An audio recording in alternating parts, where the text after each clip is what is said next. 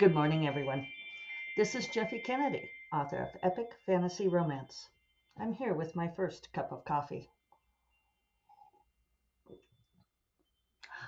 Very good. Today is Monday, December 12th, 12 12 2022. Uh, and if you're on video, you'll see that I got out the uh, the holiday mugs. This one is a glass mug from Starbucks, my fave and oh, you may also see that my nails are in terrible raggedy shape, and my nail gal just canceled. She had an emergency and is leaving town. So we're just not even going to discuss the fact that I'm a mess. but look at this cute cup, which has like red and clear beads in the handle, making it look like a candy cane. So, um, yeah, here we are. Uh, I did get Christmas semi under control this weekend. I got all of the decorating done inside and out, which helps with the uh, Christmas spirit. Uh, and now I have to deal with presents. That's that's the big thing. Both uh, getting lists to people and figuring out what other people want, and all of that, which is actually the fun part. I do enjoy. I, decorating is the fun part too. And I took some time over it this weekend. So that was really nice. Uh, I think I'm finally starting to feel the um, the accretive effects. Is that the word I want? Of having somebody else clean my house because I can do things like take time with the Christmas decorating and the cleaning ladies come tomorrow. Please don't let them cancel. And then everything will look really nice. um, so so yeah. I just feel bad that my nails look so terrible, but that's what I get for being in the surf and so forth. Um, so, so yeah, it was good to uh, just sort of enjoy the weekend. Uh, enjoy doing those things. I did stuff at a pretty slow pace, and so that was good. Uh, I also, and this was kind of interesting, uh, some of you who follow me on social media saw that I uh, reread my first book, uh, which is, well, actually, let's just grab it here.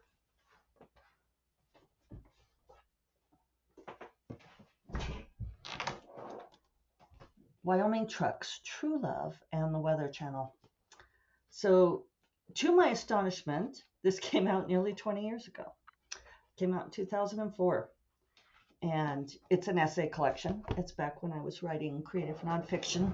About half the essays in the book are um, had been previously published in various you know venues, publications. Others were exclusive to this book. And I sent it, mailed it off on Friday to a friend who um, is a new writing friend and wanted to read it. And I was thinking about him reading it and thinking, I wonder what's even in that book anymore. It had been so long. Uh, I think I, in fact, I'm sure I reread all the essays Hell, I no, I'm going to take it back. When we put the collection together. Okay, so here's the story. Um, although you did not ask, you get to hear. So there's an essay in the book called Of Swallows, Snakes, and Science, and it had won a contest. Um, I can't even remember what contest it was now, some Wyoming contest. I was obviously living in Wyoming at the time. And I had sent it off to my professor from college, my religious studies professor, to whom the book is dedicated, Professor Hoddes, who has passed on now. Uh, and he, I sent it to him because I, there were things I was thinking about in that essay. So I sent it to him because um, I just thought he would enjoy reading it. And unbeknownst to me, he sent it along to his sister, who was an acquiring editor at University of New Mexico Press. Um, and at the time, I had, I was not living in New Mexico. Uh, this, the essay of Swallows, Snakes, and Science uh, does take place in New Mexico. It's about some field work I was doing in New Mexico. But otherwise, it was kind of a coincidence, except that New Mexico has played an interesting role in my life. I didn't imagine I would be living here.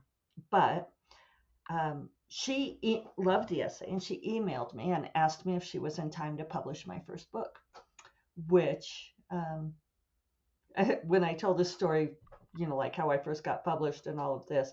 And of course, I had been publishing, I think my first essay was published in like 1994. So, but for getting your book published, you know, I did have told people, you know, don't try this at home. It's not a reliable method, but um, except for the fact that networking works. Keep those connections, nourish them. So, uh, she asked me if I had thought about read, writing a book, which I had not. She asked me if I thought I could. I said yes. And we put together this essay collection. And as I recall, she, um, I went through all of my essays that I had at the time because even then I had spreadsheets. And I think she rejected two, and and I swapped them out with other ones, and she was happy. Uh, and thus, this book was born. And one of the essays is entitled "Wyoming Trucks: True Love" on the Weather Channel. So uh, it was interesting to. Uh, it, it's funny to look at the uh, the blurbs on the back, the people that I knew then, and how nice they were to me. I started to read. I turned off, but then I thought, why why don't I read it out loud? Um, Paisley Rekdal, who now has become quite famous. Oh, and look, they have it backwards on the cup. They have it as Red Call, and it is Red Rekdal. That's funny. I never noticed that before. Sorry, Paisley. Anyway, she said, an accomplished first book of essays that takes as one of its many themes the vulnerability, violence, and delight of claiming a Western and a female identity in today's world. Kennedy's book roves through topics as diverse as family history, hair color, pickup trucks, and the pratfalls of female friendships with startling insight and delightful results. Isn't that nice of her? Hmm. And Alyson Hagy, who was one of my professors, said these essays wing their way into your heart, even as they wend their way into Jeffe Kennedy's vivid, beguiling memories of girlhood, women, womanhood, and the West. The voice here is priceless, filled with both wisdom and moxie, and the writing is as smooth and true as your favorite road tripping truck. Lee Gutkind, editor of Creative Nonfiction, who never did publish any of my essays, said Kennedy writes vividly and with great clarity. Her sensitivity and empathy for other people enhances an unusually authentic ability to establish three dimensional characterization. I won't read all of them. There were two others, but I won't read them all because, but boy, that was kind of fun. So, anyway, it was very interesting rereading this book. Um, I read it over the course of the day. It's a pretty fast read. The, the book isn't very long, you know, and of course it's in essay pieces, so it's um, 165 pages. You can get it in ebook too if you want to. I have a lot of hard copies if you want to buy one through the web store. So anyway, um, yeah, very interesting to reread those. And I know what I started to say before was, did I read all of those essays through before we published the book? Maybe not. Some of the ones that had already been through professional editing that had been published in various places. Uh, you know, like Redbook was the big one. Um, this story Thanksgiving or the essay Thanksgiving was published in Redbook. That's the one where I got the uh, now mythical dollar award. That was an awesome score. um, there, it was also overall. I, I, should give my overall thing. Uh, I was pleased with it.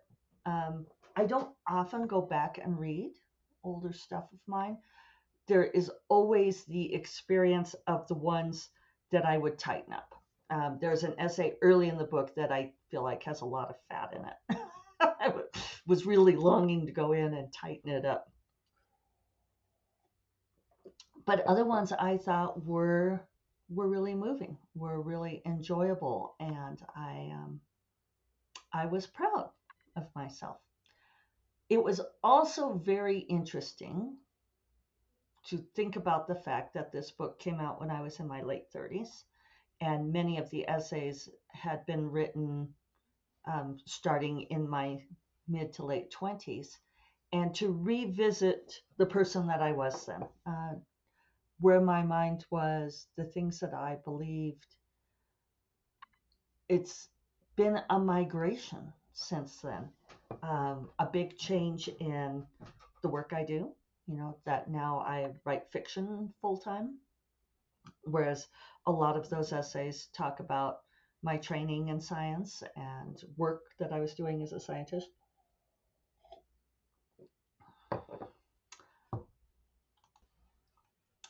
So, yeah, that was an interesting experience. Um, it's funny because this is obviously a very long title Wyoming Trucks True Love and the Weather Channel. And I remember that they had asked me for a subtitle, which we finally came up with as a woman's adventure. And I remember being very resistant to it at the time um, because I felt like the title was long enough. And I understand now why they wanted that subtitle. And this is obviously not, at least obvious to me, not a good subtitle. Um, it doesn't tell you anything uh, which is so I'm not sure why they accepted it, but I would give it a different subtitle now. And what else was I thinking about this? Oh, so because it says a woman's adventure, and so there's the title page, and I signed it to my friend, and I I circled woman, and I said take this with a grain of salt because a lot of those essays I was I don't know I feel like um, very young in my perspective at the same time grounding in my perspective. And now I'm kind of sorry in a way that I don't have essays. I suppose I have this podcast. Before that, I have my blog. I could go back and read those things. And maybe I should because it did give me a perspective on how my life has moved, how my thinking has changed. Um, one of my stalwart podcast listeners out there, hi, Stephanie uh, sent me a really lovely note about the things I said about AI. Uh, and let me find this.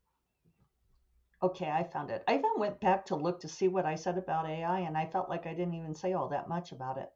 But she told me she appreciated the, the podcast, and she said that I tackle polarizing subjects like AI with such calm competence. I feel chuffed about that. She said that she walked away feeling soothed and comforted, but also informed at the same time instead of emotional and distressed. And she said she thinks it's a Jeffe superpower and that she's grateful for me. Isn't that sweet? Um, very sweet. Thank you, Stephanie. And I should close Discord now so I'm not distracted by it. So, um, that was something that came out of the essays when I was reading them was this sense of of that steadiness of philosophy that I was trying to cultivate then, and maybe have cultivated since. Um, the Taoism, that finding the middle path uh, through the emotional rocky waves of the world, right?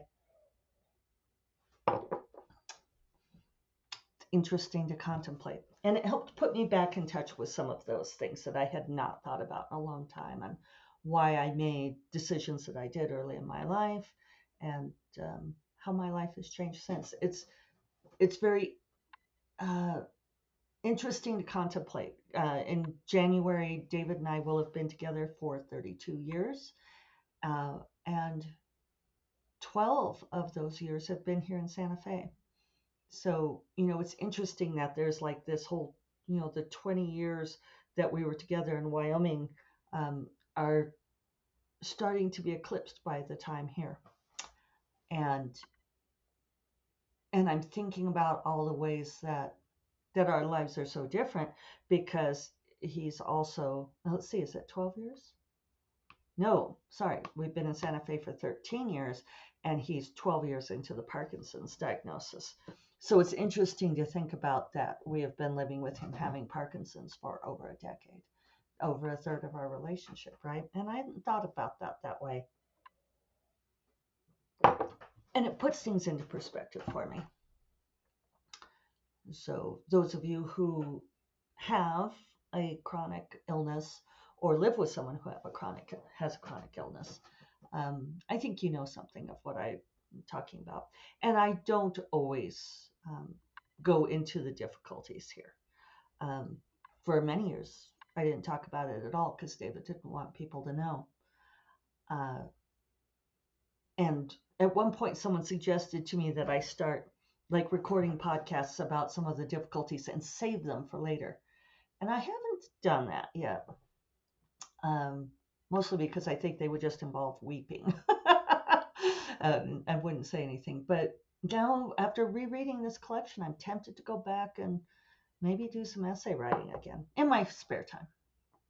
Uh, I did make progress, she said, moving on from sad topics um, on Bandits on Friday. Even though I was adding a scene and doing some revising, it was my best day all week. I got almost 1,500 words. So I'm hoping I am ramping up productivity wise. Uh, I really need to. Uh, I feel like my days are not that full. Um, you know, like talking to some of my friends who, you know, like are dealing with small children and all this kind of thing. It's like my days aren't that freaking full. I should be able to produce more writing. And I keep thinking that maybe I just need to get more disciplined about it. Um, of course, my friend who who does have like two kids and is trying to find time to write uh, says sarcastic things to me like, "Well, if I could write a novel in a month," and I'm like, "It takes me more than a month, people. It takes me like two months." I still want to be able to produce more.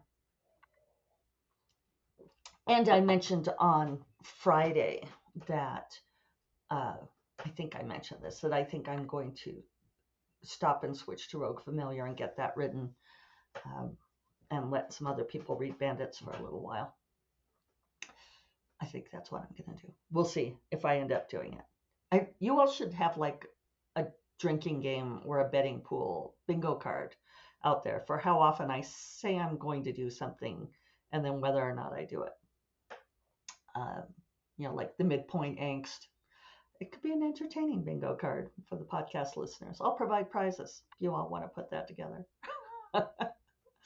um, what was the other thing I was going to say? Oh, so um, I had mentioned that on social media or some such. Do I want to say this yet? No, I'm not going to say this yet. I'll save this for tomorrow uh, sorry. Oh, I'll go ahead and say it. Jeez, Jeffe. Um, we are looking at getting a new kitten. We went this weekend and met our new kitten who does not yet have a name, but um, our senior cat Isabel is failing. She is um, 17 and she's just not doing that great, although she's doing better than she was a few days ago. So um, but still, it'll help to have uh, a new kitten in the house. We will pick him up after Christmas, and I will show you all a picture of him. I was trying to decide which picture to put. Oh, I know. I'll, I'll go ahead and put him on the show notes for this. So you can see the new kitty. No, we don't have a name. Uh, names uh, suggestions are welcome. Uh, always happy to hear what you all think. So I'm hoping for a very productive week on Bandits. I do feel like the opening is much stronger. I told Dorinda that story about asking Jim Sorensen about the opening. I told you all this story last week, I guess on Friday, and uh, she she was like, "I think you should absolutely start with the race too." And I'm like, "I know. I don't know why I do this. Part of my process, I suppose." So um, I'm going to get to work. I hope you all are ready to tackle Monday, ready to tackle this week, uh, that you have exciting things that you want to do, or at least um, gratifying and validating ones. How's that? And I will talk to you all tomorrow. You all take care. Bye bye.